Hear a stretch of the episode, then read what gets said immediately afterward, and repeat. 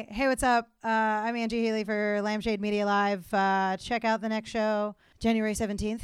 Yeah. Yeah, January 17th. Uh, buy tickets so you can see Rory Eustace, Luke Swisher, and Columbus Babe Natalie Berkey. Um, if not, um, poop on you. This is Lampshade Media presents Barack Hussein Ocasio Cortez with Dan Seabury.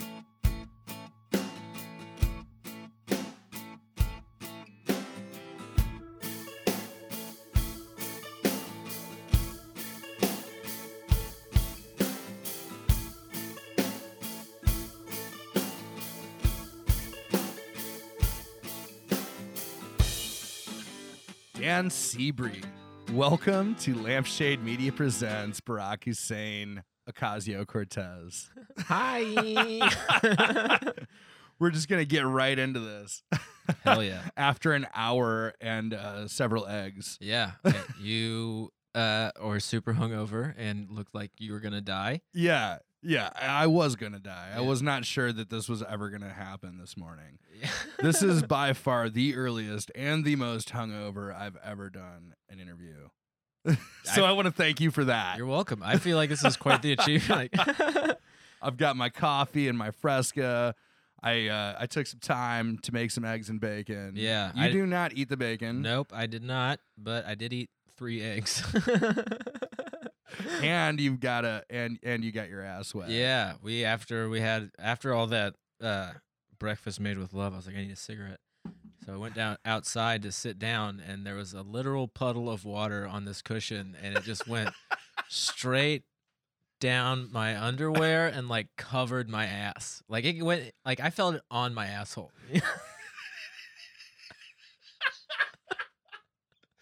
my my my literal asshole Yeah. is saturated now. Yeah. So I wanted you to be as uncomfortable as I am. Yeah. And I knew that I couldn't get you drunk and, and then hungover before the show, you know? So, so I'm like, hey, sit in that wet chair. Let's go outside for a minute and sit down. Oh man, so you how are you doing, man? I'm pretty good. Yeah? Yeah, I can't complain. You're busy as fuck. Yeah. Like, just moved just moved uh, to Columbus like what? Like several months ago. Yeah, four months ago. And uh, yeah. yeah. And shout out to my friend Vron Yeah, who connected us like I love Vern. yeah, yeah. We like yeah, it was so fun like because like she connected us and like oh you got to meet Dan or whatever.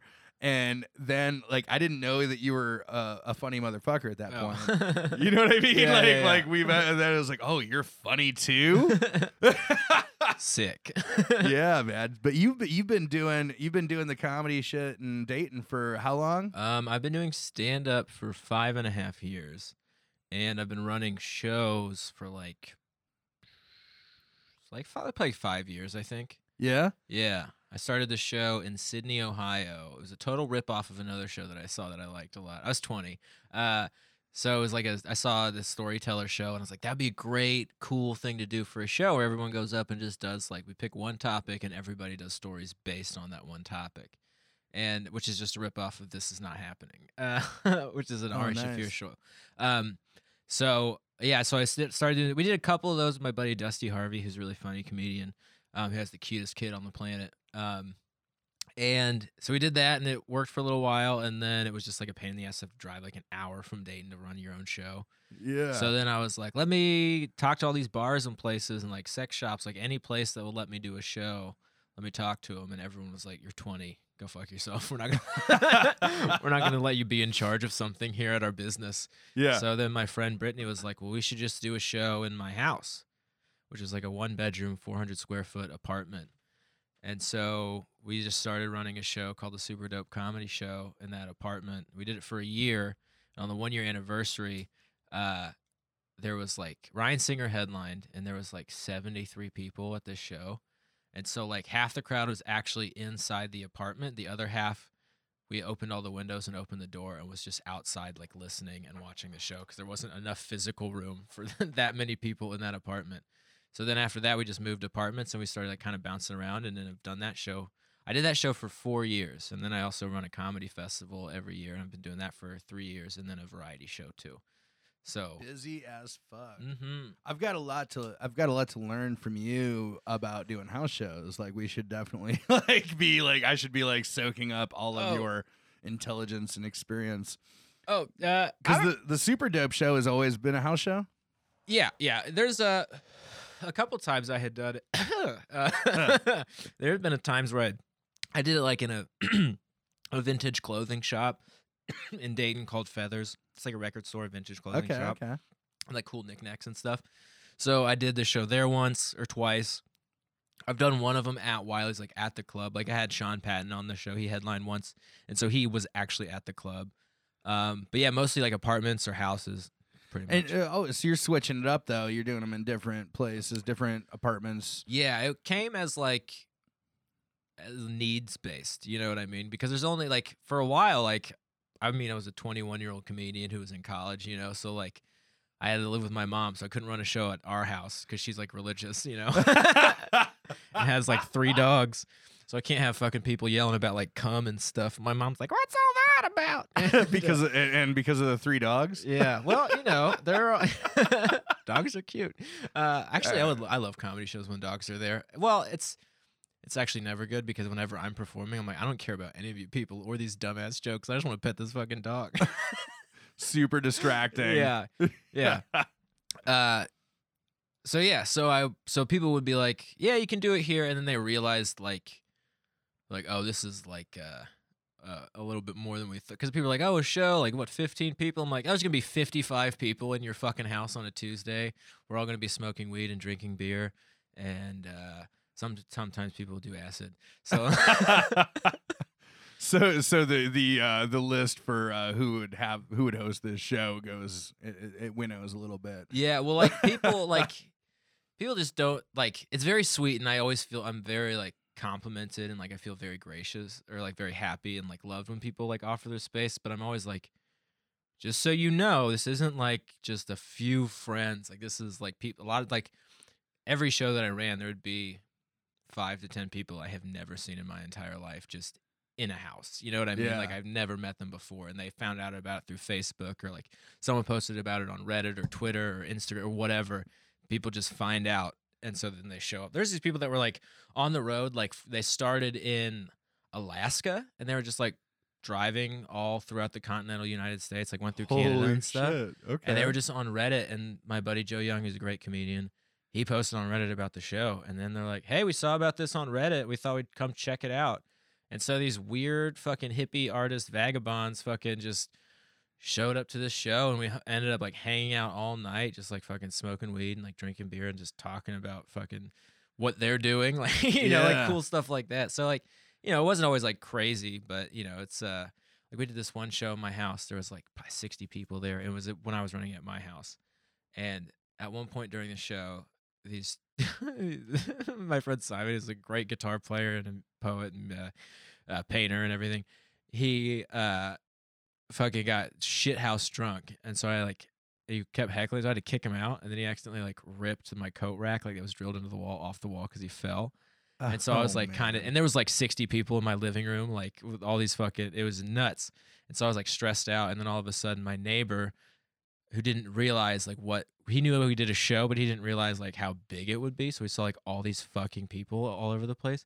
So he walks in with his huge, like great white Pyrenees dog. And then the dog just runs through the living room and just like, just starts sitting down and then everyone during the show is like petting this fucking dog like it can get like not w- wi- wild but just like weird shit can sometimes happen you kind of have to be down with it you know Yeah, yeah, man. Like I I let my neighbors know. Like I went over. I'm like, hey, um, we're gonna have a bunch of people here. There's gonna be a lot of beer.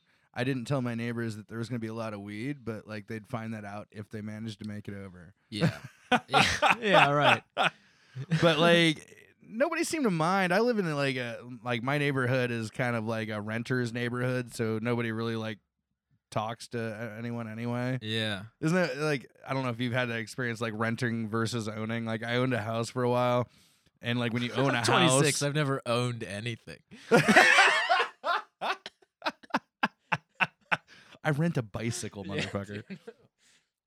No, I I like when I owned a house, it's all of a sudden like people are like, you know, talking to you and like want to get to know you as a neighbor and like and you know, oh, we're gonna like share beers and cookies and things like that. And like, yeah.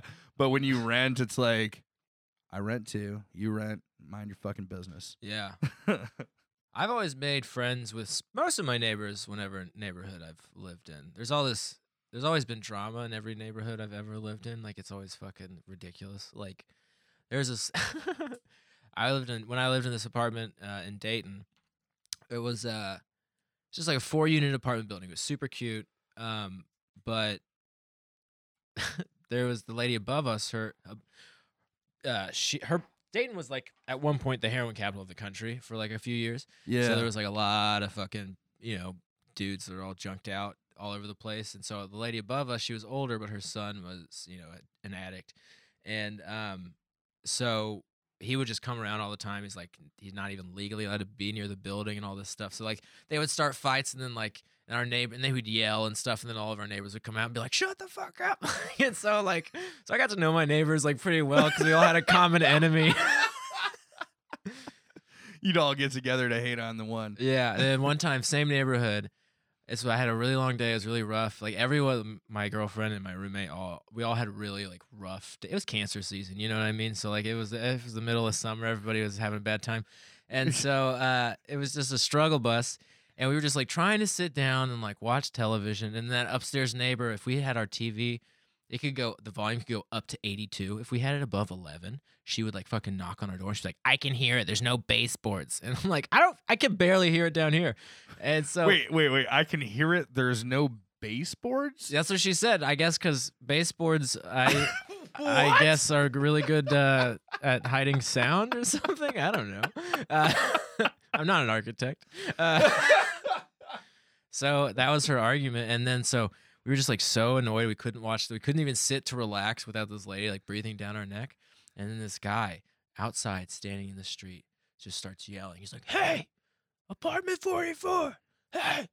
And I'm like, "That's our apartment." I don't know who this guy is, and so he's like, "Hey, hey, come here!"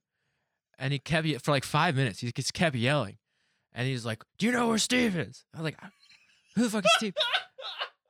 And so I opened the door and I was like, s- fucking, and I'm like kind of white trash sometimes. So I was like, shut the fuck up. I was like, no one gives a fuck about you or fucking Steve. He's not fucking here. If he was, you'd fucking see him. Now shut the fuck up and go away. And he was like, nobody asked you. This is the greatest comeback I've ever had. I was like, you did, fuckface. And I slammed the door. And I turned around to two 24 year old women just being like, what the fuck is wrong with you? Why'd you? He's so violent. yeah, I know. I, I was like, I'm sorry. I got heated, man. It was just so annoying. And then one time, there's this guy that had a shitty 2004 orange Mustang and a big, like, fucking SUV, like a Cadillac SUV. And he would fucking take up these huge parking spots, like, on the street. And he would park, like, right in front of his house and right in front of somebody else's house. Well, sometimes it, so sometimes we would have to park like a couple blocks away because it was a very small side street that we lived on. Like it was like half a city block is like how big it actually was. You could only park on one side. And so one time I parked in front of his house and like on the edge, like not even technically in front of his house. And then he like started this huge fight with me and my girlfriend as we got out of our car. And then he was like, "You need to, we're like trying to look out for each other. Like this is our spot. I watch my neighbor's car. Our neighbor's like, that's what we do in this neighborhood. You guys are new here. We just take care of each other." And my girlfriend was like, "No, you don't. You don't care about us. You just want us to move our car so you don't care about your car. You don't care about anybody. Look, what about us?" And like going on this thing, and and she was like, and she's like super like relaxed, like very like let's hear everyone's side to everything before we make a judgment. Like very, she's a Libra. She's very like chill and balanced. And she, I've never seen her be like, dude, I'm gonna fucking snap at you. And then our other neighbor came out and was like, you know what? You do this all the time. It's not, it's like another neighborhood fight starts. We had two common enemies, and we're like, our neighborhood bond got really strong. It was really nice. You got good community there. yeah, it's like when uh, your whole family like hates mom's new boyfriend. You know what I mean? Like, and was so that's the one thing you can all come together on. yeah, like you're Republican, yeah. I'm Democrat, but we all hate Kevin. Fuck that dude. So like we talked about this a little bit, but you're you're you you came up kind of religious, right? Your, super religious. your family Yeah, I wasn't very religious? Um, yeah, it's different now for Yeah? sure. Like growing up, like I wasn't allowed to read Harry Potter, um, couldn't play Yu Gi Oh. I literally was not allowed to watch Pokemon because it quote had evolution in it. oh, really? So that's pretty. Uh, yeah. Yeah. that's pretty uh, uh, dramatic. Yeah. Yeah, and like I went to because it had evolution. yeah, I was like, well, you know, these like are not real, right? And Yeah. and isn't that like kind of your thing about evolution? Is that it's it's, not real? You know, so like I don't. There's a literal mouse that is full of electricity. I who walks around on some dude's he- some child's head as he walks across country to battle people. I think evolution should be like the least of your problems with this premise. you know? It's like the most that's the most realistic thing about Pokemon is that there's evolution in it. you know? That's Uh, why it was so offensive. is yeah, this is the most realistic part yeah, of it. yeah, and so I don't like this model. Yeah, right. Yeah. this entire concept offends me. yeah. They evolve? Nuh-uh. how does your how does your family uh, deal with your with your sense of humor nowadays? Because you're Oh, like doing shit in public, like you're talking about this kind of stuff. Are they like are they okay with it? Yeah, well, like, so like my younger brother is like very religious. Um, Still, yeah, yeah. So Okay. like, so it's so basically it's my mom, um, and then my stepmom. She was married to my dad. My dad is, uh, that means dead. Uh, oh, and it's cool. Don't worry, he knows. uh, so um, dark. Yeah, that's it's fine. Uh, but yeah, so it's my mom, my stepmom, my older sister Elizabeth, my older sister Rebecca, who lives in Chicago, and then my younger brother Nathan, who lives in Colorado and Durango. And uh, so my mom's still really religious, but she she was like very Republican and like very conservative. But I think that was more like learning now and like how close we are. She was like, I kind of just needed a community because I was going through like a really hard time. So like I, she was like, I think I just this felt like family to me, and it was easy to get into it. So I just That's kinda- huge. yeah, and she was like, so I kind of like just without thinking, like agreed to these beliefs and would defend them. And then when I kind of got older and kind of got more comfortable with who I was as a person, like who I am after the divorce, after raising kids, like she realized, like, oh, like I don't actually believe these things because they're kind of gross and disgusting. And like you can't be shitty to people because your defense is God, you know? Like she's like, that's not how this works. And this isn't you know, not everyone was like that, but it was mostly like leadership in the church was kind of like that. And she was like, You're not, that's not a good example when like the whole congregation's like, Yeah, sure, some of us are Republican, like economically, but like socially, everyone's like, You gotta be cool, you know? Uh, so she was like, Fuck this, I'm gonna be uh, Catholic. And so she kind of like went that route because they're a lot more liberal in like politics. So Yeah. so she like couldn't. That's interesting to me that she would say, "Oh, well, Catholic." That's the thing. Yeah, well, she's also super, super spiritual. Like, she was like big into like astrology and like weird occult shit, like in the 70s, you know, the Age of Aquarius stuff. And then, like, when she met my dad, like, she was kind of in like a weird, like, kind of Christian, kind of like spirit meditation cult. And my dad got her out of it. So she's always been spiritual, but always like kind of like searching for a community because she was like raised in like really weird upbringing and stuff, like farm town shit uh, like business owners, like really weird, like upper class, snotty, like Indiana people. Can you imagine? Uh, I can't. yeah, Uh, yeah, there was a farm. There was business being done, and it's in Indiana. yeah, and, And, like there's a cult involved. Yeah, it's uh, kind of weird. Not all at the same time, but so yeah, she was just like searching for community, you know. Well, like I feel like that's like a huge part of like humanity, right? Is is we're a social species. We Yeah. need to have a group. We need to have a some sort of like foundation for for uh for a network of people. Like we have to have something to wrap this around, which ends up being religion, right? Like Yeah. that's the that's kind of the uh, foundation Or for whatever, our social yeah. network. I feel like just in in history, you know. Yeah, I think now it's certainly like that's evolving in such a kind of a cool, glorious way where that's like just it's like spread out into a web of all these different things, and I think that's cool. Um, but yeah, I think that it, everything is communal based, like everything, like this podcast. Even it's like two people talking to hopefully a bunch of other people will listen. Hopefully. hopefully you know it's like everything that you do is based on community there's not a single thing that anyone does ever that's not based around community Yeah, other than like selfish shit but like you know like i feel like most decisions people make are thinking about something grander than themselves e- subconsciously at least i think Yeah. you know Well, like we, we yeah we we need each other. Uh, That's like moving to it. When I moved to a to a new city, is uh, it's interesting how like grow. Okay, so I grew up in Northwest Ohio, and uh, back way back, I moved to Columbus. And when I moved here, it was like it was so weird for me not like running into people I knew like at the store yeah and it was I had to like adapt and find a new community and it was such a challenge and I'm sure like there's like so many people that have had the same experience and you're probably dealing yeah oh, with oh it yeah right big time. now yeah exactly is yeah. like who where are my people at Yeah, and that's like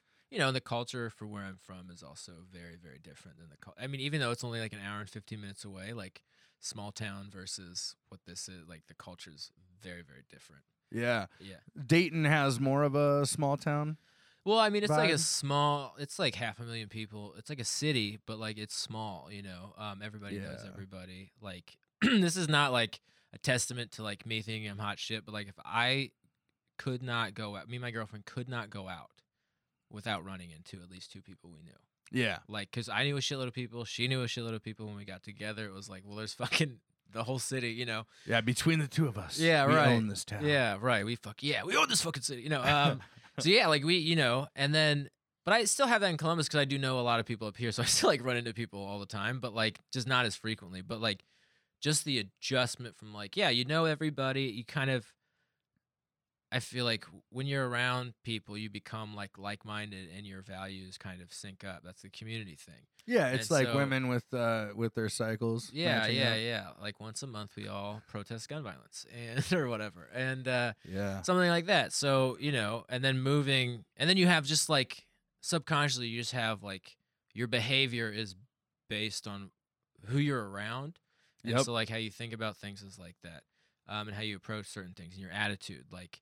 And then now living in Columbus, the attitude's just a little bit different. In I mean, it's a very like up and coming. It's a fucking college town. Like it's busy, busy, busy. You know, so it's like a very different like I because I'm super fucking easygoing and like yeah you know just chills. Like my whole attitude's like uh I don't really give a fuck. I'm just like happy to be here. You know what I mean? So like and then Columbus, everyone's like ah, ah, I'm busy. I got to do stuff. Blah blah blah blah. You know, so they take stuff a little serious and it's fun. I like it big time, but it's just like a different. It's fun to watch. Like oh these people are like we're all the same, but like. How you think about things is just like a little different, and it's kind of Yeah. fun. You know, it's fun to be around. you ever get it. your uh you ever get your groups mixed up like like maybe you've been drinking and uh shit that would fly with this group and but you're in a different group I one time I uh, the reason I'm thinking of this is I I my my my like when I first moved to Columbus uh this was a thing that happened and I, I had an, I was working with this company and we went out uh for drinks after work or whatever ended up getting pretty hammered Mhm. but like with my my group back in Toledo, like we were kind of physical with each other, and like we just like you know touchy, and like I'm I'm a hugger from way back, Oh yeah, yeah, yeah. and uh and so anyway, I'm I'm, I'm now I'm out with this with this work group or whatever, and and I and I'm and I'm pretty pretty smashed. And and I just like and I'm looking at this guy and I've got nothing but love in my heart and I just kind of smack his face. Okay, and and and that was it. Like I Yeah. just like s- softly, you know what I mean? I, yeah. Not hard, but just like a like kind of softly, just smacked his face a little bit, yeah. and you know, drunk as fuck. yeah. And and then I go on about my my business or whatever I'm Yeah. doing at the bar, talking and stuff, and uh, and he's like, hey, like let's go outside for a cigarette, you know, and, and I'm like, okay, okay, so we go outside, and this dude's like, you know, 20, 30 years older than me, and uh, we go outside, and he he looks at me, he's like.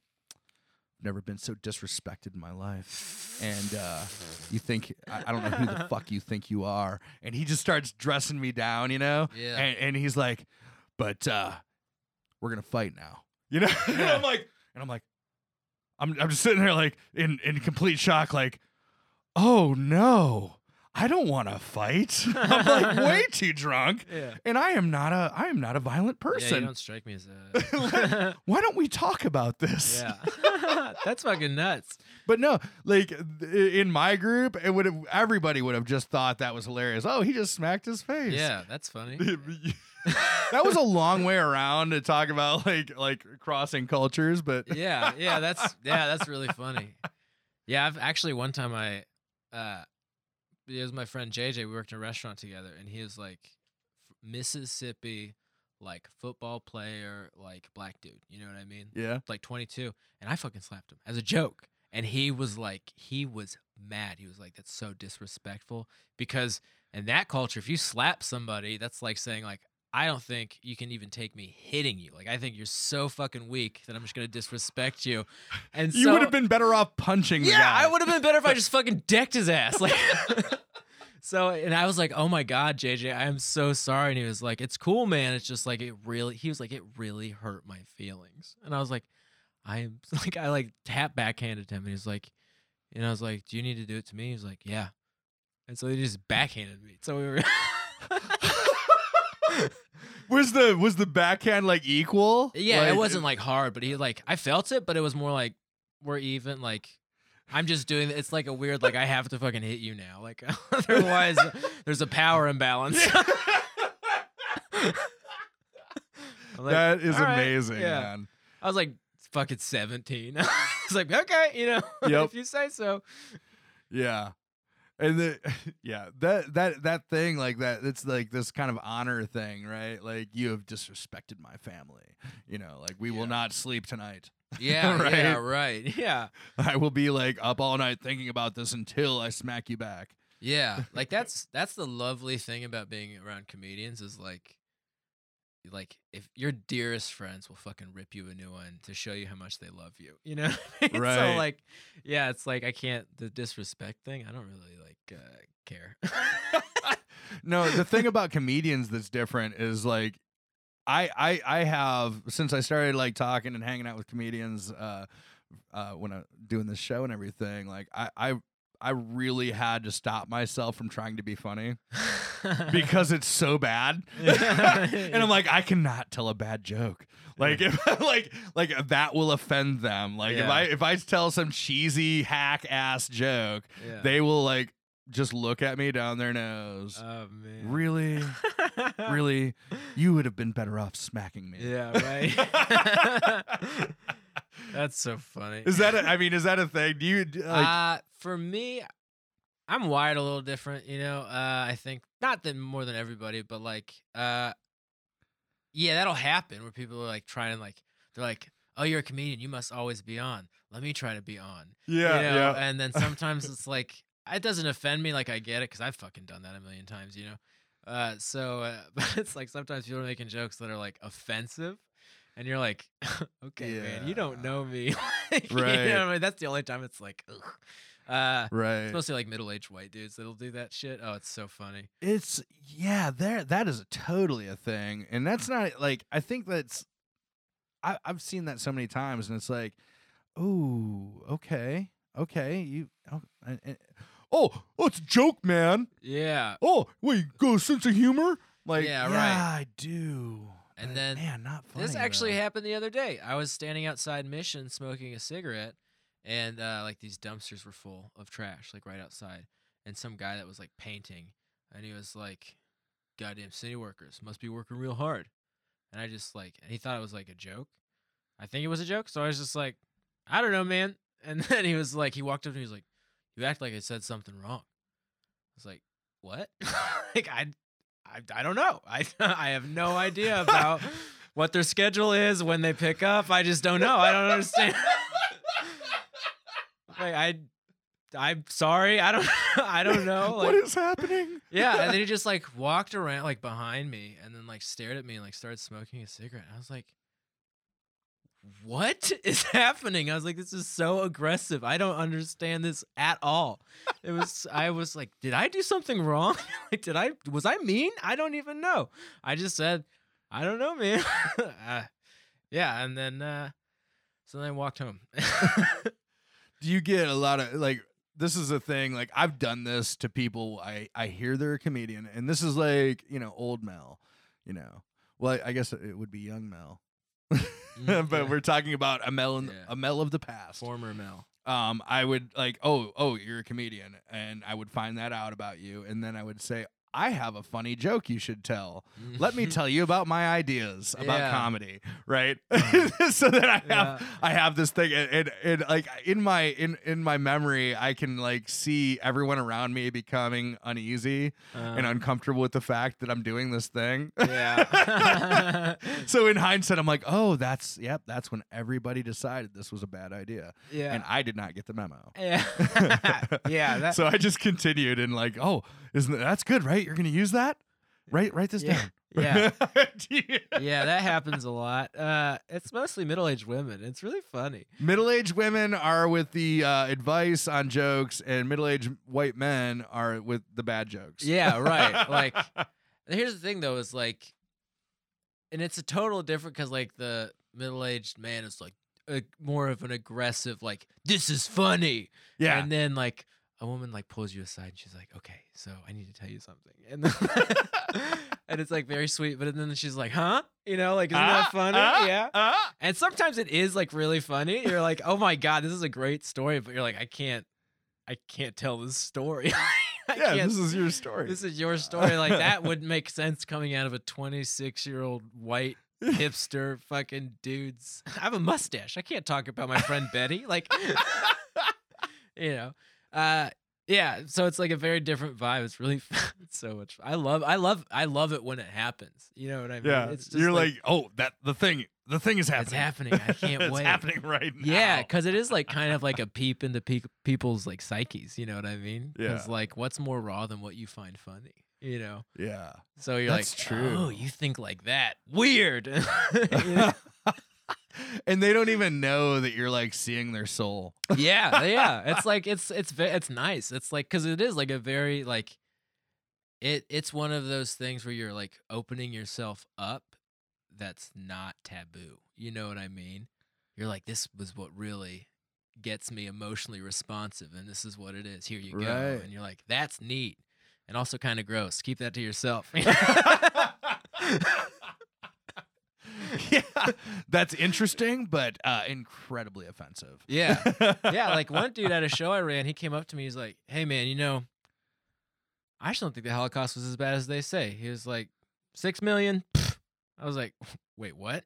I was like, uh, what are you even saying? "Yeah." Like at, at first, I was like, "I'm flattered that you are comfortable enough with me to tell me that."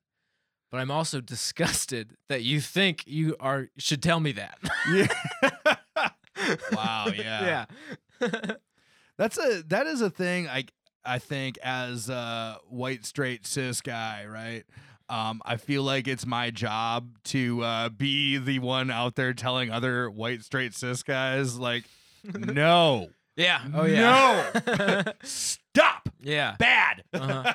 Knock it off. right? Yeah, right. like- Like, that's a total thing. Yeah, for sure. Yeah, you know, it's also like it's all hypocritical because you do it. You know, you do it too. But uh, right, right. but yeah, it's like that's no, you're right. yeah. But uh, so I'm not thinking I'm any better than anybody. But yeah, you're right because it is like, hey, I've learned this now because I have fr- like, especially like you hang out with comedians, like, and then so you're just by adjunct being around artists, you know, and so then you get just different mixes of people that do comedy, and you have like, you know, trans people, you have black people, you have white people, you have immigrants, you have all these different types of people. So your perspective as a comedian is a little bit it's not all the time but a lot of time i feel like it's a little bit more well-rounded. So you yeah so you kind of have to be around and be like no, no no you can't fucking talk like that. You can't say that type of shit. Like this is a reality. Yeah. But yeah it's like almost like gatekeeping a little bit like in a good way Well, yeah. I mean, I don't know. Like, I, like just like at some point, like I decided, you know, I, I changed uh, changed a lot of my uh, viewpoints and became a lot more progressive. yeah And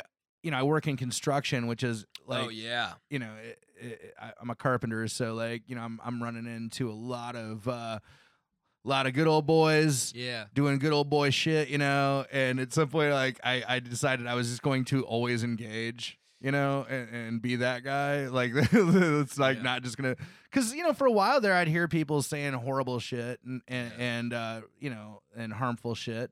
and I would just be like ignoring it because it didn't affect me. You know, Mhm, Yeah. maybe I didn't like drop the n bomb and fucking uh, uh, say say hurtful shit to people, but like it didn't hurt me personally. So uh, you know, I just oh yeah, that's what they do. You know, that's their thing. Now it's more like I'm just gonna engage, but uh, the way I engage is more just to fuck with them. yeah. You know what I mean? That's funny. Yeah. So like, say if they're they're saying something super homophobic, right? Uh-huh. um, then I will I will just begin to engage with uh, uh, trying to reason them into being gay themselves. Yeah. You know, like oh well, wait, you've never thought about that? You've never, you know, like I don't know, like I feel like you know, sucking dick, I'd probably be really good at it. Have you ever thought about it? Like, Yeah. you know, if, like just go down that road Yeah. and just see where it goes. Yeah. Yeah. Yeah. That's hilarious. That's been my that's been kind of my my go to. It's not it's not always it doesn't always work, but Yeah. uh but in any case, like I definitely like feel a certain amount of responsibility as a privileged ass person. Yeah. You got to you yeah. know what I mean? Like you got to say you have to take advantage of the fact that people will tell you literally anything. yeah, because they're you're a they're white dude. comfortable with with Yeah. oh he's also racist. Yeah, he you must. know, he- like he'll he'll yeah, get this joke. He's a man. He's white. He must think like I do. Yeah, you got to be like, that's fucked up. No, it's it's a it's a thing. Big. So I I was I wanted so badly, a little subject change here. I wanted so badly. I have this bit and I've been trying to do this thing. I want to have this thing on the show where I have a, a Tinder date Mhm. Yeah. that I haven't met yet. I call them up and and have my guest talk to them and arrange the date. And what I'm finding is this is not a good idea. I think it's a genius idea. I think it would be hilarious. I think it could be fun for everybody. It's not like shitting on uh, Tinder. It's not shitting on like the the the, the guest. Like, yeah, if I was a woman and some like, dude was like, "Hey, you want to go on a date, but before you do, you gotta have you have to do my show." I'd be like, "This guy's gonna murder me." well, it's just a phone call. Yeah. Like, yeah, like you're gonna I- try. and I'd be like, "You're gonna fucking triangulate me. You're gonna find my fucking apartment number. You're gonna fucking kill my cat." You're gonna uh, yeah. So I've had like I've I've asked like three Tinder matches to do this thing, right? Like Yeah. it's gonna uh, the segment's gonna be called Down for Whatever, and I I talked to I talked to one and and just no response. Like we were having a great conversation, really getting along, connecting on the text and whatnot. Hey, I got this idea. You want to try this thing? Like this, you know, like call in, like uh, they'll, you know, they'll, they'll they'll talk to us. Well, it's like a little bit of relationship counseling, you know, pre pre match counsel or you know Yeah. post match pre date counseling, like with a with a comedian. No, no, No. nobody's into it. Yeah. I think it's because I'm a man and they're women. I think if the Tinder match was a guy, guys will do. They'll jump through any fucking hoop. yeah. No, if a guy was like, "Oh, I have a chance of getting laid if I do this show." Yeah, I'll come on the podcast. I'll, you know what I Yeah, mean? Like yeah. whatever. Like I'll come uh, on anything. Yeah. Basically, yeah. Is that what I? Is that? I think that's what I'm gonna have to do. So like, if you're listening to this, like, you definitely like, if if if you're a woman out there and and all these thirsty men, like, let's let's get them on the show. Yeah, that would be. Oh my god, that, it's like a. But then you should have like uh um, like uh what's the fucking word for it? Uh, Instead- intervention for all these like fucking thirsty ass dudes. You're like, you guys all need to fucking chill. That's what we should change the name. Like we should instead of down for whatever, it should be uh, thirsty. Hashtag thirsty. Hashtag thirsty. Yeah, that'd be a great. That's how you change the world. is You gotta trick white men into getting together so you can talk to them. Hey guys, guys, let's all learn together. No, no, no, no. Yeah, yeah. Like you can't leave until you learn something. So that'd be funny. Let's just kidnap men. oh shit. So uh let's uh let's let's let I want to hear a little bit like I've had some conversations with you and I want to and and the way your mind works about comedy is so fucking interesting to me. So I want to hear a little bit about about your your your comedy style and and how you write and stuff because like for instance like what's uh, like what's what's your favorite joke? That I have or that ever. Ooh, Because whichever way you go with this, I'm into it. yeah. Um. Oh God. There's uh. there's one that it's really early Bill Hicks joke. It's one of my favorites. He was like he was 19, I think, when he wrote it. So it's like very silly. And he was like, "What did moths run into before the light bulb was invented?" Which is so funny. it's like, or they're just like catching on fire, like you know, just like yeah, it's that that one's really funny to me. Um, oh man, oh, there's so many really funny ones. T.J. Miller has this joke. He was like, someone. He's like the other day I was walking around the street and someone called me a gay wad. Yeah, gay wad. He's like, so it's not only am I gay, but I'm also just a wet clump of homosexuality. Like, just like really like taking something and then twisting it in a stupid way is like something that I really love. like that's really fun. It's like one of the jokes I have fun doing right now.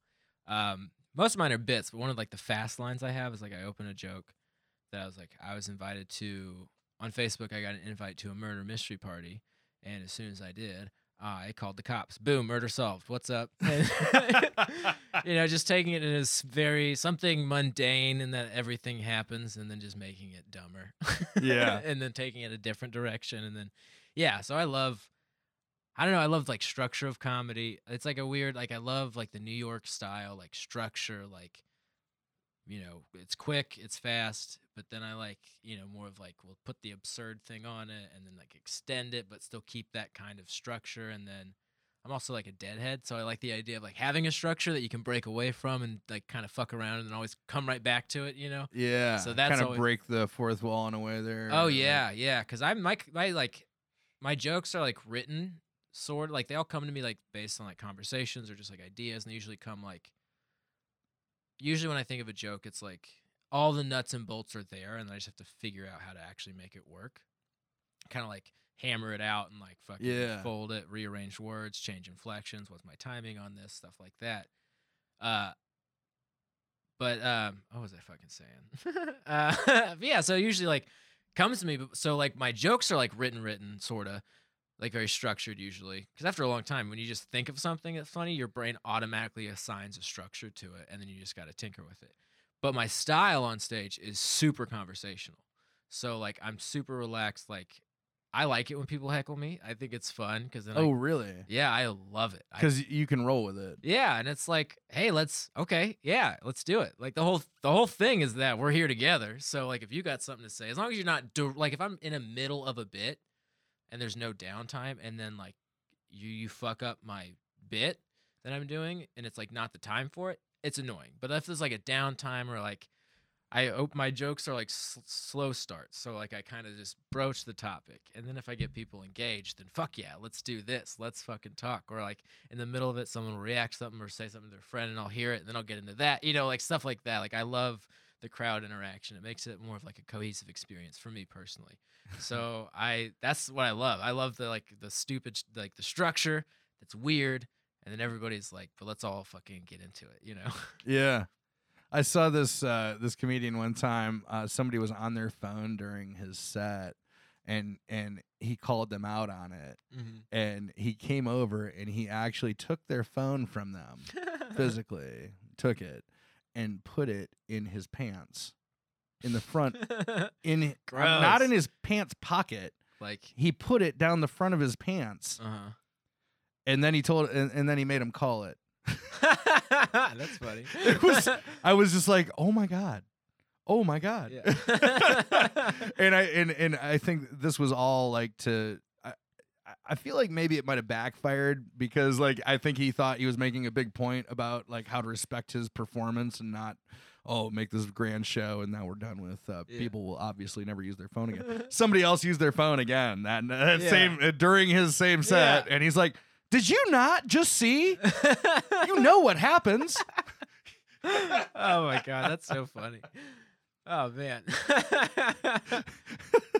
yeah, well, you know, I uh, during the Lampshade Media Presents shows, I usually give a little like before we record, I give a little speech. I'm like, "Hey, uh, we're recording this. Don't heckle, or I'll kick your ass out."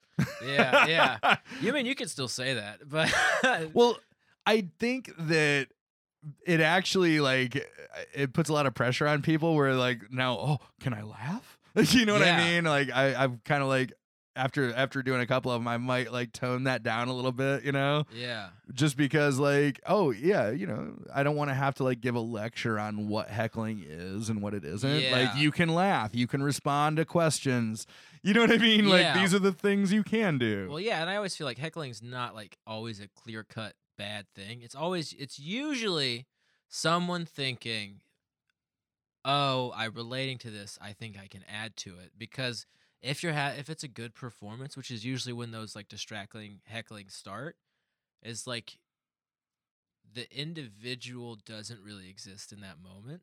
So it's kind of just like one big experience. So then you think I can add to this experience. So it's always coming usually from like a positive place, unless it's like you Yeah. fucking suck. yeah right right So it's like you know I'm not gonna be like mad at someone for that. You know what I mean? Well, comedy, like stand up comedy, is kind of the art of conversation in a way, right? Yeah. Yeah. And it's it's practiced, like eh, so it's it's a little different, but like it feels to the to the viewer, it feels like a conversation. You know what I mean? In a Yeah, way, yeah, so like I can see why people like, hey, I want to add to this conversation. You know? Yeah, I well, and- yeah, and it totally depends on like your style of comedy too. Because if you're like jokey, jokey, like this is all I don't change how I say this anytime I say it. Everything is exactly worded the same. Then like yeah, if people are talking, like trying to like that will fuck up your performance. And so like I get why people like get mad at that. You know, like that makes sense. But usually, I mean, yeah, it's just that that would fucking suck, you know. But like my style is so conversational and relaxed that like someone's hollering, well, let's see what they got to say. yeah, you you must have something important. yeah. If you got an opinion on anything I'm saying, let's fucking hear it because it's pretty dumb what I'm saying. yeah. So are you you're more of like a storyteller type then? Yeah, yeah. Like I have like bits, but like I, I better at s- stories. I think not necessarily better, but like my bits. Most of most of my jokes come from like conversations. So like, um, or like fake conversations I have in my head. If that makes any sense. Like all Yeah. a lot of my bits that I write are like things that actually happened, and then like I analyze it and present it. You know, so it is like a lot of my newer stuff is like stories Yeah. kind of like it doesn't have to be like doesn't mean it's like a nine minute story but like all of my best jokes are stories Yeah. And are you like like trying to fuck with the audience, fuck with the listeners a little bit, like you know what I mean, like like push him away a little bit, kind of thing, bring him back. uh yeah like i there are like jokes that i have that like i know like i know when i say this the crowd's gonna get uncomfortable Right, right. and it's gonna create some sort of tension. So like i think every joke is like you're holding two ends of a string right? And when you start the joke your fingers are close together like the, the string ends are close together and then the more you talk the more you start to stretch that string out until it gets really really tense and then when the punchline is when you cut that string in half it makes the whole thing blow up. That's what like a joke is to me right? So like every word you say is make building building tension. So like sometimes you can be like i could just say these few words in a row and i pull that string back automatically. And then if i don't say anything for a second and i let that tension set there and then i cut it real quick kind of unexpected then you can get this big laugh. But then it's almost like an emotional manipulation because you're letting them feel uncomfortable you're like i know what you're feeling right now i know exactly what you're feeling right now and i want you to feel it so that way I can take advantage of it and make my joke better. like I have this joke about like I that um I guess take an Uber and like we were driving she was driving, we were drunk and she was like she eventually was like she just brought up the fact that she hit and killed a man with her car 17 years before that. And I say that line in the joke and I don't say anything for like 10 seconds. I was like, "You know how uncomfortable it feels in here right now?" I was like, imagine that, but in a Nissan Sentra, you know, like very, you know. So it's like, yeah, you take something very because there's, I take, I bring up that someone has been killed. yeah. No one on their best day wants to hear that. Right, right, you know what. I mean? So it's like, yeah, you have to admit that that is an uncomfortable thing for people to hear. So what are you gonna do? Are you gonna ditch the joke? Are you gonna panic and like just get mad that they don't that they're getting uncomfortable with someone being Yeah. dead, even though you're not? Or do you use that to make your joke work and make it better. Right. Cause like yeah the the uh, you know what their expectations are so you know like the games that you can play with those expectations right, right yeah. and that's that's what I want that's what that's what I want from my Dan Seabury Yeah. yeah, it's I. I mean, it's yeah that's like a like a like I, I, for some reason like you make me think of Mike Birbiglia from time to time I hope that's a compliment oh, I because love think Mike he's Birbiglia. amazing Yeah.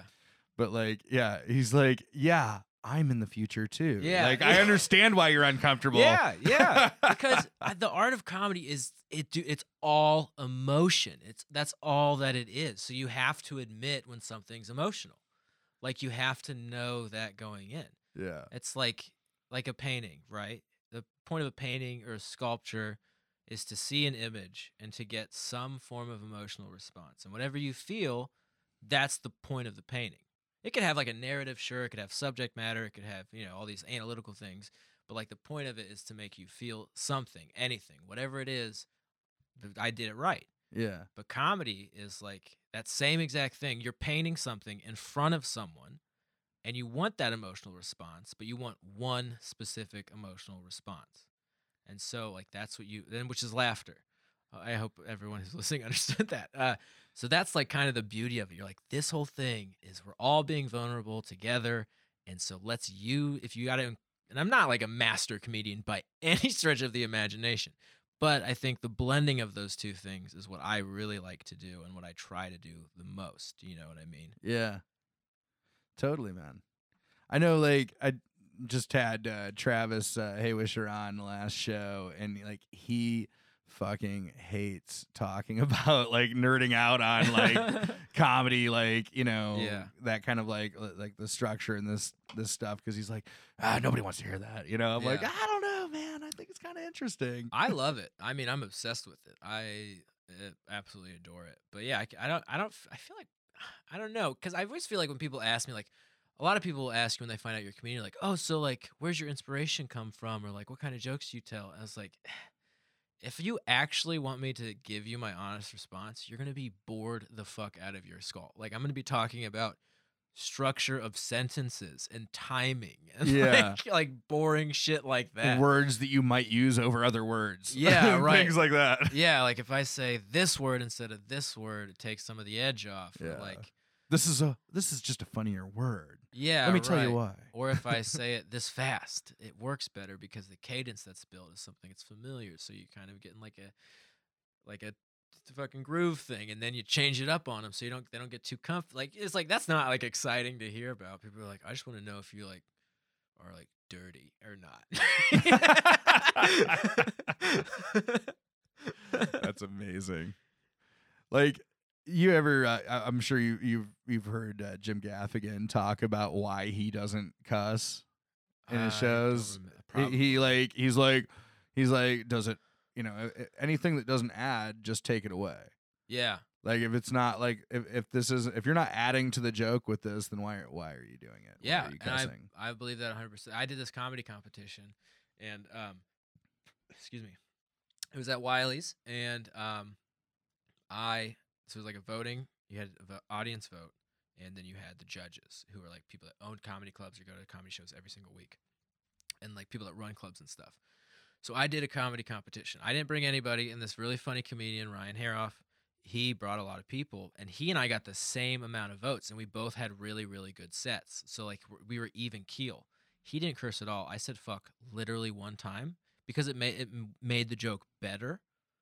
Like I needed to say it, and so I didn't get third place, and he did, and he rightfully should have. He he had a better set. It was more cohesive. It was yada yada. I'm not taking away from his performance.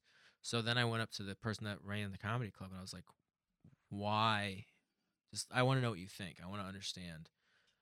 And she was like, "The fact that you had to say fuck to make the joke work means the joke doesn't actually work." huh? and and she and then I changed the joke to not have to do it, and it worked way better. She's like, "You're relying on the you're relying on the aggression or whatever emotions attached to that word to get what you need out of it." We're like, without that, it's better. Yeah. And I, and she was right. She was hundred percent right. And so that's like, yeah, that's that yeah, that's what that's always like stood out to me is like oh like I can't like now I'm like oh yeah if I like want to fucking curse I'll do it if it makes the joke better I'm gonna do it I'm not gonna deny myself that, um, but yeah like you don't always if it doesn't add to it why are you doing it? Yeah, that's an important lesson to learn. Is like, especially like as a comedian, your your your job is to communicate. Mhm. So yeah, I at some point I decided I was just going to cuss like a sailor the rest of my life. yeah. and now like I, I, I find myself once in a while I don't have kids and like don't hang around areas that that kids hang out at very often but every Yeah. once in a while I'll find myself at fucking a mall or some you know a, a restaurant maybe and there's children around I'm just like yeah that motherfucker Oh, uh, yeah. blah blah blah All and then the I look time. over I'm like oh oh Yeah. I'm I'm now that guy I Oh, am yeah. the worst person in the world If it- if Amber if Amber Cassidy and I and A- go out to dinner, dude, we we're like at some point we're like we should probably be quiet. we're being like obnoxious and gross and like fucking vulgar and like like last time we went out to dinner was on my birthday. It was like right after the shooting in Dayton and stuff. So we were like talking about like people being shot and death and like like crying at this fucking table and like in the middle of the, being loud about it. And we're all like, oh, there's like 40 other people around us right now, you know? they they all feel away Yeah. like so y- y- how you've known Amber a while Yeah, I I've known I don't know how long I've known anybody that's been doing comedy, um, but I've known her for all of the time yeah I've been doing it a little bit longer than she has, but I but I've known her like since she started I think around the you know Oh, nice. maybe like a year after she started, so probably like three or four years at least. yeah. So no, I live in because Cincinnati, so three years. Yeah, I've known her three years. oh, nice. Yeah. So like yeah, because like this is like uh, something I just found out actually last time I I saw it was uh you and Amber and uh oh Courtney uh over uh, at uh, uh Platform. Platform. Yes, thank you, thank you. We were hanging out at platform. Y'all performed right. Mm-hmm. This is the night I found out that you are going to be stepping into the Growling Gremlin show when Amber leaves town. Yeah. That is amazing. Thank you. I'm excited. I'm I it's like the best situation to find yourself in as a showrunner cuz it's like someone as wonderful and as dear as Amber has this amazing thing that she's created and she's built this little community and she's like, "Hey, I trust you to take over this and not necessarily keep it exactly how I do it, but like put your little spin on it and keep you you get the heart of the show, you get the idea of the show and you're to keep it like that and not lose that and do it." And I'm so excited cuz I'm like like she brings in wonderful comedians and but she, I know different comedians so I'm like really excited to bring all those worlds together and just hopefully create this huge thing of just happiness and people laughing. yeah, man. Well, like Growling Gremlin's been such a great show. I was so happy when I found out it was going to keep going, and I'm so happy that it was uh, that you're going to be doing it too. Yeah, I'm super excited because like it comes back to the community that she has built with that show. It's like it's it's such a good vibe.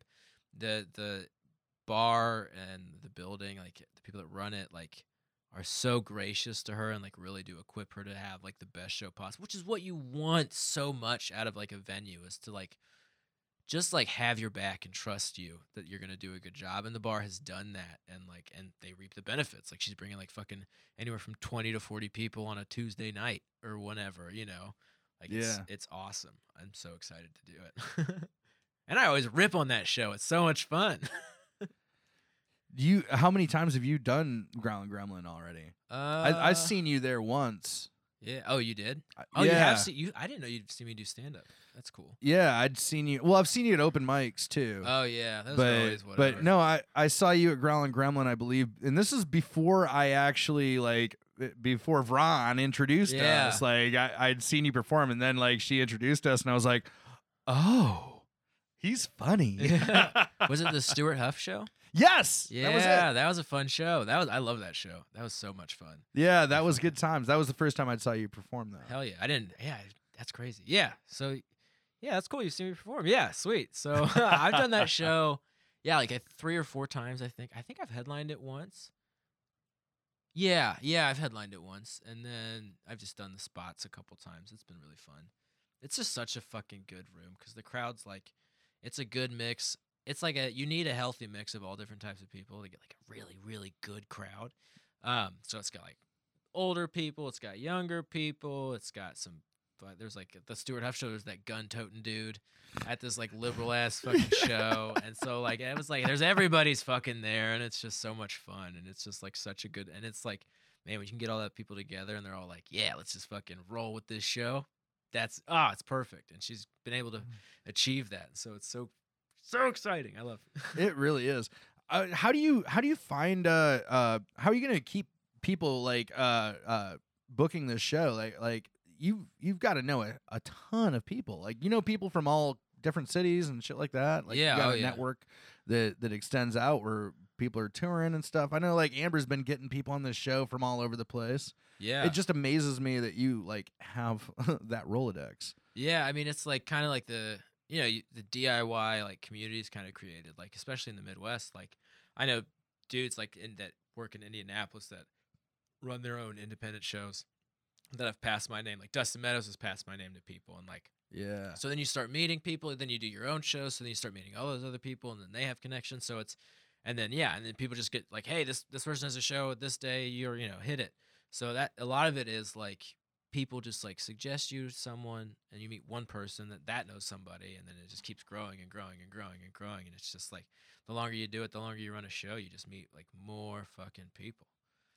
Like do you have a way like where where people are coming through and they like oh yeah hit up Dan Seabury like Yeah. is there like a thing for that? Like yeah i mean um I, it happens pretty regularly people hit me up because i run shows um but i don't know if it's like a network or whatever but yeah like other sh- people that run like good successful shows were like we'll get asked somewhere down the line and then they'll just spread it around you know? Yeah. Well I I gotta say like I was real excited to have you and especially on this particular episode because this is our our first episode with our official new name ooh yeah Lampshade Media presents Barack Hussein Ocasio Cortez. And I really I really think this is the one, man. I think it's gonna stick. I've uh yeah. I've gone ahead and I've made some coffee mugs. oh really Yeah. Um yeah, the merch is gonna be real fucking baller. oof i got some bad news man What? i've come up with a new name Are you are you shitting me? No What am I gonna do with these coffee mugs? um donate them Are you not are you not feeling Barack Hussein Ocasio Cortez? Um, I think it's it's pretty good. Um, I like it. It's full of people that I like. Uh, it's really uh, it's really good. But I think um, I think Tell a- tell me what you think. I think a better name uh would be uh battery playing card Fresca can. Did you battery playing card Fresca can? What is this? The usual fucking suspects? I've been trying for three days to come up with something. uh, Lampshade Media presents battery playing card Fresca can. This is this this actually this this might have legs. yeah. Oh, then let's make it a goat. Lampshade Media presents a goat made out of batteries playing cards in a Fresca can. Is that okay? So I have to say all of those things. Yes. Lampshade Media presents a goat Made out of made out of batteries, batteries. playing cards, and one Fresca can.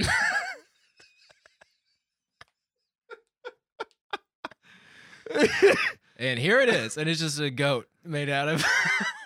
And uh, yeah, so I could see why you didn't like Barack Hussein Ocasio Cortez with uh, with with with that kind of uh, that kind of name up your sleeve. yeah, it, yeah. Just you know, when it came to me, I was like, "That's that's it." you know what he needs. yeah, a goat made out of batteries, playing cards in a Fresca can. Oh my gosh, I was gonna write it down, but then I realized it would take so so long. also, you could just look at the table and figure it out. Ke- Kev- talking to Kevin Spacey over here. All right. Well, I wonder what kind of merch I should get. Hmm. I, th- I mean, it's right there in the name. Like it, what? Like Just I, get a bunch of miniature goats made out of playing cards, Like- batteries, and a fresco. I was actually thinking like pinata style. Yeah, like that'd be a, Like a goat pinata Yeah. that has just batteries, playing cards, and Fresca cans in it. Yeah, and then you can fill it with uh, over easy eggs to commemorate the breakfast that we had this Ooh, morning. yeah, mixed in there, but Yeah, that's not part of the name though. That's just no, a, that's, just, just a that's reference an- to the yeah, episode That's, that's where the, we named that's the it. prologue Yeah. or whatever. I don't know books, man.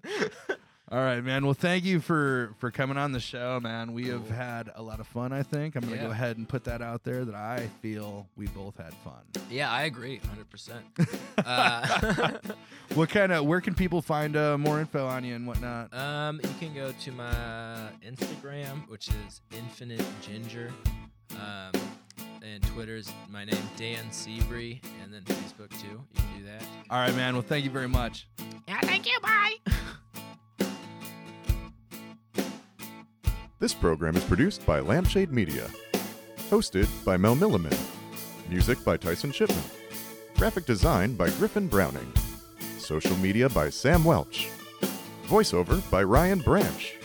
And a special thank you to our sponsors Paddy Wagon Food, Platform Brewing Company, and The Garden.